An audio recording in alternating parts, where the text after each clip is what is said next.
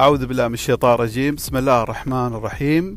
والصلاة والسلام على سيدنا محمد وعلى آله وصحبه وسلم. السلام عليكم ورحمة الله وبركاته. آه، اسمي راشد العمري مدرب ومستشار للنجاح في الحياة وفي مجال المالية الشخصية. إذا حاب تعرف عني أكثر آه، تقدر تدخل على جوجل وتكتب المدرب راشد العمري السيرة الذاتية وإن شاء الله بتحصل المعلومات اللي تبيها. هل جاك فترة من الفترات تحس بنشاط وقوة ويعني يعني سواء على الصعيد الجسدي ولا العاطفي تحس عمرك أنت مندفع للحياة. تحس عمرك أنت يعني عندك قوة أنك أنت تروح وتيجي وتشارك الناس. وفترات حسيت عمرك أنك أنت تعبان ما عندك طاقة. يا الله بالقوة تروح الشغل يا الله بالقوة تقابل عيالك أو عيالك. هل مرت عليكم هذه الارتفاعات والانخفاضات اللي ما لها أسباب واضحة؟ يعني ما عندنا مرض، ما في شيء صار واضح علشان أعرف انه ليش طاقتي أنا نزلت بهالطريقة أو ليش طاقتي أنا ارتفعت بهذه الطريقة. حلقة اليوم بنتكلم عن طاقات الإنسان الثلاث. الطاقة الجسدية والطاقة الفكرية والطاقة الروحية. روحية ممكن تقول نفسية كذلك آه، مسميين. آه، بالنسبة للطاقة الطاقة بشكل عام إحنا نصنعها. ما تجي بروحها كذي فجأة من الهواء. الطاقة أبدا ما تجي من الفراغ لازم إحنا نصنعها إراديا أو لا إراديا. داخلنا تنصنع سواء على الصعيد الجسدي ولا الفكري ولا العاطفي اللي هو الروحي. فخلنا نمسك واحدة واحدة. الطاقة الجسدية. لما أقول الطاقة الجسدية اللي هو الشيء الملموس الجسد اللي إحنا عايشين فيه. هذا الجسم يحتاج إنك تضبط له طاقته. كيف ممكن إحنا نضبط طاقة آه، الجسم؟ أو خلينا نقول إيش اللي اثر وينزل طاقة الجسم في البداية؟ بنتكلم خلينا نكون مؤثرات بعدين كيف نقدر نرفع آه، آه، طاقة الجسم. المؤثرات مثلا إني أنا ما انام كفاية أسهر كثير آه، نومي متقطع. طبعا آه، ليش تسهر؟ ليش تنام متقطع؟ هذا مليون سبب. قد يكون إهمال قد يكون انشغالات حقيقية مثل آه، الأم اللي عندها رضيع كل مرة يقوم في الليل يصيح يصيح وهي عندها دوام الصباح. أو اللي إنسان عنده قلق وتوتر في شيء شاغل عقله المهم مسببات كثيرة. نحن ما بنتكلم عن المسببات لأنها كثيرة وبتستهلك الكثير من الوقت من من حلقتنا. لكن خلينا نتكلم عن المؤثرات بشكل عام. فعندك أنت آه، النوم. إذا عندك النوم ناقص أو متقطع أو في أوقات غلط يعني تسهر في الليل وتنام بالنهار آه، تحصل عمرك أنت مهما نمت تحس عمرك تعبان. جسمك تعبان تحس كأنه بذلت جهد كبير. وأنت أصلا ما سويت شيء قاعد في البيت إجازة مثلا ولا ولا ما عندك شغل تسويه برا. آه الشيء الثاني الأكل. الأكل اللي إحنا نحطه في جسمنا إذا كان ناقص جسمنا بيكون ضعيف ما في طاقة. وإذا كان زايد نفس الشيء جسمنا ما بيكون في طاقة وبيكون خمول اللي هي بين قوسين التخمة.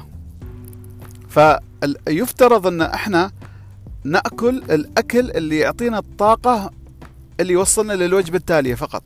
يعني إحنا. نفطر الصباح نأكل فطور بس فقط عشان يعطينا الطاقة لين الظهر. وبعدين الظهر أو الغداء نأكل يعطينا الطاقة لين العشاء.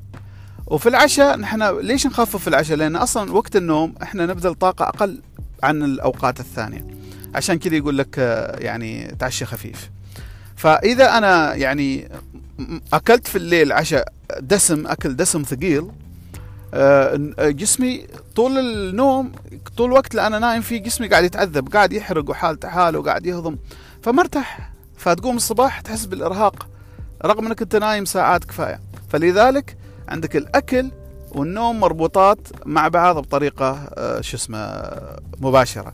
ثالث شيء الماء. الماء إذا أنت تشرب ماء قليل يعني طبعا يعتمد يعتمد آه، آه، هل هو في صيف ولا شتاء. هل أنت تفقد كثير من السوائل في العرق على حسب نوع عملك أو إذا أنت تمارس رياضة معينة تعرق.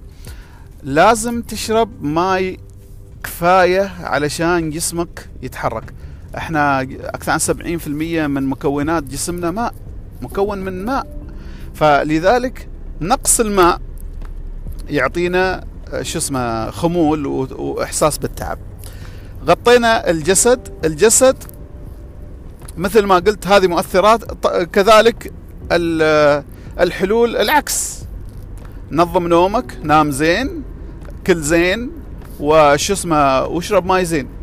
وطبعا الرياضه صح. أنا نسيت هذه النقطة اللي هي الرياضة. لا تظن أن الرياضة فقط للناس اللي عندهم زيادة في الوزن. لا الرياضة كذلك للناس اللي يبغوا حيوية طاقة.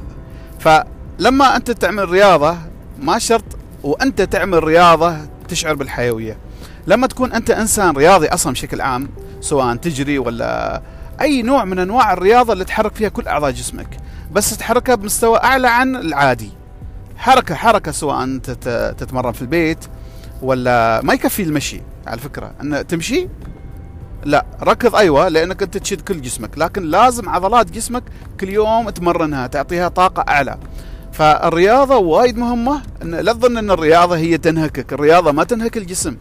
يمكن تتعبك في البدايات لأن أنت جسمك ما مهيأ لكن لما بتستمر وتنتظم على الرياضة كنظام آه، يعني نمط حياة بيصير إنك أنت بتحصل إن جسمك نشيط دائما تحصل أصلا التعب يجيك تعب آه، في راسك صداع عندما نايم زين وبس. لكن تحصل عمرك أنت مهما بذلت جهد في ذاك اليوم تحصل جسمك بعده يعطيك الطاقة.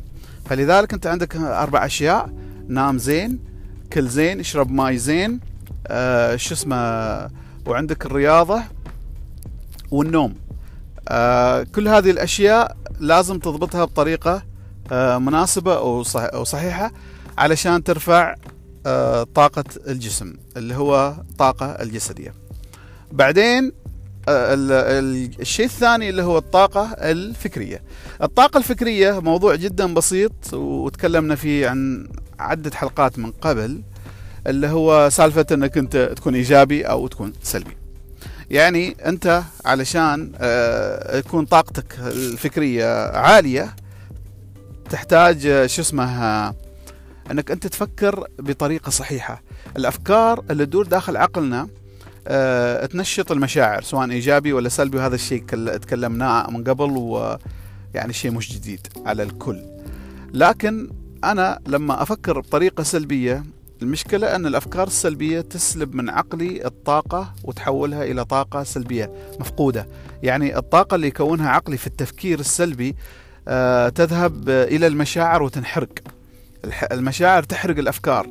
فيصير ان إحنا أفكارنا ضعيفة فطاقتنا الفكرية ضعيفة. يعني أنا ما أقدر أفكر زين فتحصل أنت إذا أنا أفكر بطريقة سلبية عقلي قاعد يضغط على جسمي فتحصل إذا أنا عندي توتر أو خوف أو قلق من المستقبل أو عندي حزن أو غضب تحصل هذا الشيء ينعكس على جسمي حتى لدرجة إنه آه، تصير أمراض. فلذلك آه، يعني الطاقة العقلية كيف نرفعها؟ أن إحنا نحاول بقدر الإمكان أن نكون أغلب وقتنا في الجانب الإيجابي.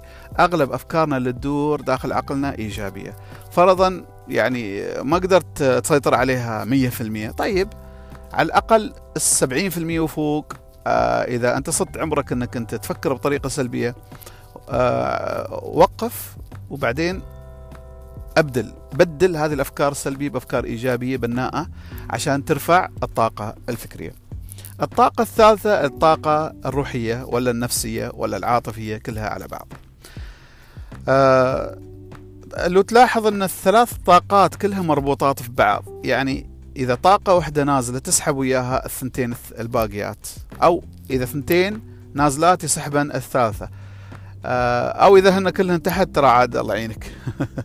يعني أنت لا عندك طاقة جسدية ولا فكرية ولا روحية أو نفسية هذه مشكلة كبيرة. فالنفسية كيف تتأثر؟ بكل بساطة الحالة النفسية أو الروحانية تتأثر بالمشاعر اللي إحنا نحسها. وإيش اللي يولد هذه المشاعر؟ التفكير اللي في عقلنا. فإحنا إذا فكرنا بطريقة إيجابية مشاعرنا بتكون إيجابية روحنا بتكون إيجابية مرتفعة. فالطاقة الروحية مربوطة ارتباط مباشر مع وين؟ مع الطاقة الفكرية. لكن في جوانب أخرى غير محسوسة للطاقة الروحية. آه، آه، المعاصي الله سبحانه وتعالى خلقنا ويعرف مكوناتنا كامل سواء آه، يعني الظاهرة والغير ظاهرة لما نجي نشوف المعاصي خاصة الكبائر منها تطلق طاقة مو بزينة. يعني إحنا لما نسوي المعاصي مش بس علشان إن إحنا خايفين من الله وبس الله سبحانه وتعالى يعاقبنا مش علشان يعاقبنا يبغى لنا إحنا الخير. مثل الأب أو الأم يعاقبوا ابنهم أو بنتهم علشان يحبوا مصلحتهم. فلما إحنا آه، يعني نروح للمعاصي طبعا المعاصي فيها ملذات مؤقتة لكن مشكلتها على رغم الملذات اللي موجودة هذاك الوقت تأثر تضرنا على الصعيد الروحي تحصل روحنا آه، تعبانة. يعني اللي عايش في المعاصي تحصل كل شيء عنده. الله عطاه المال والله عطاه كل شيء. سمعنا قصص كثيرة عن ناس أغنياء مليارديرية انتحروا ناس عندهم علم انتحروا ناس عندهم آه، علم دين في ناس عندهم علم دين حتى شو اسمه؟ يعني آه، عندهم حزن عميق ومروا علي أنا بعض الشخصيات. ف المعاصي الظاهرة منها الظاهر منها أو الباطن. الباطن هو الأخص لأن بيني وبين نفسي يعني أنا ممكن أروي الناس أن أنا مطوع وأني أنا أخاف الله لكن لما أختلي مع نفسي أروح أسوي المعاصي أقول الله بيغفر لي. لكن ما أعرف إن الله منعها علي علشان هي وايد وايد تضرني. تنعكس الحالة العاطفية أو النفسية تنعكس حتى على الجسد تنعكس حتى على يعني على مثل ما قلت كلها مربوطات آه، بعض. آه كذلك آه لما تتكلم عن الناس بطريقة مو بزينة لا اراديا آه اللي هي بين قوسين الغيبة كذلك طاقتك تنزل. ليش؟ لأنك أنت تتكلم بطريقة سلبية يعني تفكر بطريقة سلبية وضيعت على عمرك الطاقة الفكرية والعاطفية مع بعض. كيف ترفع الطاقة الروحية؟ جدا بسيط أنك أنت تروح لتفاؤل أنك أنت يعني ثقتك في الله ترفعها أكثر. آه تبتعد عن المعاصي وتصلي الفرائض. ما مطلوب إنك أنت طول الليل قيام الليل وتقعد تبكي كل يوم وكل ساعة. لا الله ما يبغانا نبكي. الله يبغانا نكون فرحانين ونأدي اللي علينا. كل اللي علينا أن إحنا نأدي الفرائض بخشوع. وإذا ما قدرت بخشوع على الأقل يعني بمحبة. يعني ما بتكلف إنك تضغط على نفسك إنك أنت تروح تصلي ما منها فائده هذه الصلاة. تروح بمحبة تروح إنك أنت خاطرك إنك تصلي. عاد هناك خشوع ما خشوع الله يعينك على الخشوع. آه كذلك نبتعد عن المعاصي مثل ما قلت. القرآن جميل جدا. يعني ما لازم إحنا نقرأ في اليوم آه يعني آه، جزء كامل. والله حتى لو بعد كل صلاة تقرأ لك صفحة. آه تجلس كذي خمس دقائق عشر دقائق تقرأ لك آه، صفحة من القرآن. حتى لو تمسك لك آيتين ثلاث آه أنت أمورك طيبة. شيء أخير بالنسبة للطاقة آه، الروحية أذكار الصباح وأذكار المساء. أذكار الصباح وأذكار المساء الله سبحانه وتعالى غلفنا بحماية عن الأشياء غير مرئية سواء ضر الشياطين أو الجن أو الأشياء هذه اللي إحنا ما نشوفها. وعن أي طاقة نحن ما, ما نشوفها أو عن أي مخلوقات الله ما ذكر لنا إياها. أه أه لما نقرأ أذكار الصباح تعطينا حماية لين 12 ساعة. عشان كذا الله سبحانه وتعالى في أذكار الصباح وأذكار المساء لأنه ليش إحنا نعيدها؟ لأن خلاص مفعولها قل. أو إن إحنا دخلنا على جو ثاني جو النهار غير عن جو الليل. آه فعندكم هذه الثلاث طاقات.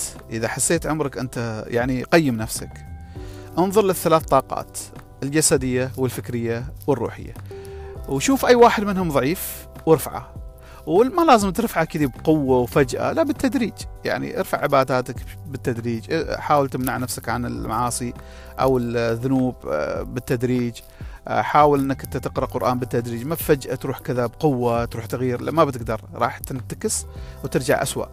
آه، إذا حسيت عمرك الطاقة الجسدية ضعيفة أبدأ شوي شوي سيطر مرة على النوم مرة على الأكل مرة على الرياضة وشرب الماء والأشياء الثانية. كذلك الفكرية شوي شوية. يعني لا تنحبط وتيأس أن من البداية ما قدرت تسيطر على هذه الجوانب في البداية. أنت لو في البداية تسيطر واحد في المية يعني واحد في المية على الفكرية واحد في المية على الجسدية واحد في المية على العاطفية أو الروحية آه من توصل بعدين واحد في المية. يعني حتى لو تمشي مئة خطوة إيش المشكلة يعني؟ آه، تخيل إنك أنت رفعت طاقاتك بنسبة 25% في كل جانب. بيكون أنت عندك ارتفاع 75% ككل فحياتك بتتغير بتكون وايد مبسوط بتكون مصدر طاقة جميلة جدا للناس اللي حولك بتكون فعال جدا في في في المجتمع أو في عملك أو حتى حياتك الخاصة. شكرا كثير على الاستماع أتمنى أني ما طولت عليكم في هذه الحلقة لكن هذه الطاقات مهمة جدا اهتموا فيها بتعطيكم اندفاع قوي لتحقيق الحياة اللي أنت تبوها. جزاكم الله خير وأتمنى إذا هذه الحلقة فادتكم انشروها لأصدقائكم سواء عن طريق الواتساب أو عن طريق الإنستغرام سناب شات تويتر فيسبوك. أي طريقة أنت تحس إنها مناسبة تنشر جزاك الله خير بتساعد الآخرين في إيصال هذه المعلومات. وإذا في أي مواضيع تحبون ان أنا أتكلم عنها. ممكن تراسلوني على أي من المنصات اللي ذكرتها وقول أستاذ راشد أتمنى أن إحنا يعني نتكلم عن هالموضوع إذا كان في مجال تخصصي أبشروا أنا بتكلم عنه مثل ما الأخوة والأخوات طلبوا مني من قبل. وشكرا على الاستماع وإلى اللقاء.